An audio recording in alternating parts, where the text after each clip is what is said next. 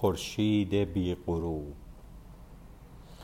مادرم همیشه می گفت پدر باشد حتی همچون یک چوب خشک.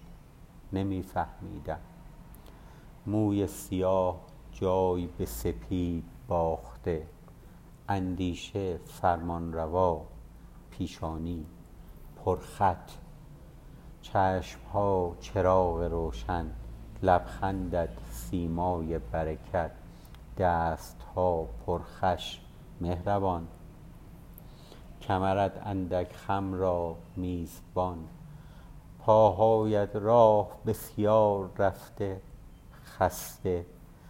پای در پیشگاهت توان درازی نبود. نه برای احترام یا ترس حیف بود. هاله مهرت را پا زدن. همه جا حرف تو بود همه جا بوی تو بود.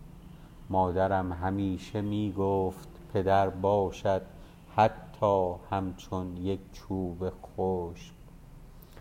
دویدن کار کردن نه گفتن ترک خوردن خوب ماندن. درس گفتن حضورت برکت تکیهات آرامش. پدر باورم نیست که سالهاست رفته باشی. آخه پدرها که نمی روند خورشید قلب من بی غروب